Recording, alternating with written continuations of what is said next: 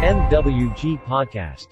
Chào mừng các bạn đã quay trở lại với kênh podcast của Phòng Đào tạo và Phát triển Nguồn Nhân lực MWG.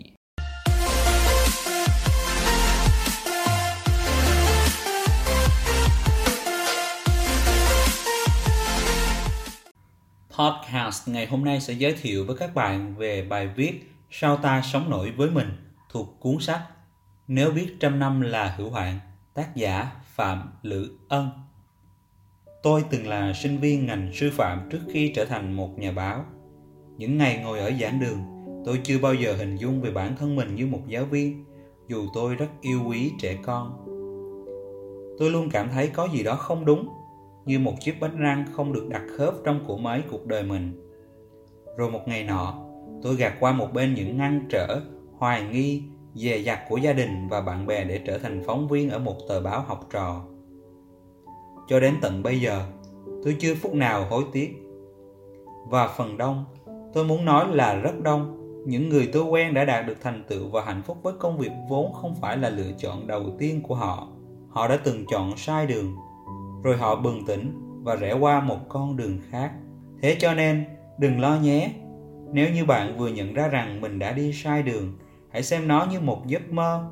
Và điều bạn cần làm bây giờ chỉ là tỉnh dậy bởi cuộc đời này có quá nhiều điều thú vị mà chúng ta có thể trải nghiệm. Nên việc lựa chọn không bao giờ là dễ dàng đối với bất kỳ ai. Thường thì để lựa chọn đúng thì ta cần một trong hai thứ sự may mắn hoặc là sự khôn ngoan. Một người bạn vong niên từng nói với tôi rằng, trí thông minh chưa chắc đã mang lại hạnh phúc, nhưng sự khôn ngoan thì có thể. Khôn ngoan là biết cách phát huy tối đa năng lực, phẩm chất của bản thân để đạt được lợi ích một cách toàn diện không chỉ về vật chất mà còn về tinh thần, không chỉ về danh lợi mà còn danh dự, không chỉ về địa vị mà còn lòng tôn trọng và cả tình yêu thương. Khôn ngoan là biết tránh xa những gì có thể gây thiệt hại, và cũng vậy, không chỉ về vật chất hay danh lợi. Sự thông minh mang tính bẩm sinh nên không phải ai sinh ra trên đời cũng thông minh. Nhưng tôi tin rằng ai cũng có thể trở nên khôn ngoan, bởi sự khôn ngoan là điều chúng ta luôn có thể học, luôn có cơ hội để học bằng cách tích lũy từng chút mỗi ngày, mỗi phút những kinh nghiệm từ chính cuộc đời mình, hoặc sẽ tốt hơn nhiều nếu chúng ta học được từ cuộc đời của người khác. Từ lịch sử, thầy dạy văn của tôi từng nói rằng, mọi hỉ nộ, ái ố của cuộc đời đều có trong thần thoại hy lạp. Đó là lý do vì sao đến tận bây giờ chúng ta vẫn đọc những tác phẩm cổ điển. Bởi vì nếu gạt bỏ những bối cảnh xã hội và tập tục có thể trở nên lạc hậu theo thời gian, thì các nhân vật ở thời đại xa xưa kia không khác gì chúng ta cả. Công nghệ của chúng ta đã tiến xa, nhưng những gì thuộc về bản chất của con người thì dường như không hề thay đổi. Tình yêu, hạnh phúc, lòng tham, sự đố kỵ, mưu đồ, tội ác, thất bại, thành công, hy vọng và sự tuyệt vọng. Tôi từng nghe kể về một người một người bình thường anh suýt mất mạng khi nhảy xuống cứu hàng chục người lớn và trẻ em bị lật thuyền giữa dòng nước xiết. Bạn nghĩ người ấy làm điều đó vì ai? Vì những nạn nhân ư? Hay là vì tình yêu con người?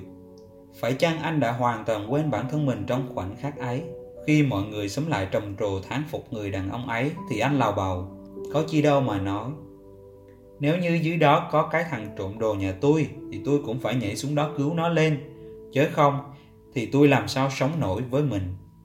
Vậy đó, đột nhiên tôi nhận ra rằng rất nhiều người làm việc thiện nguyện hay một hành động dũng cảm đơn giản là vì chính họ.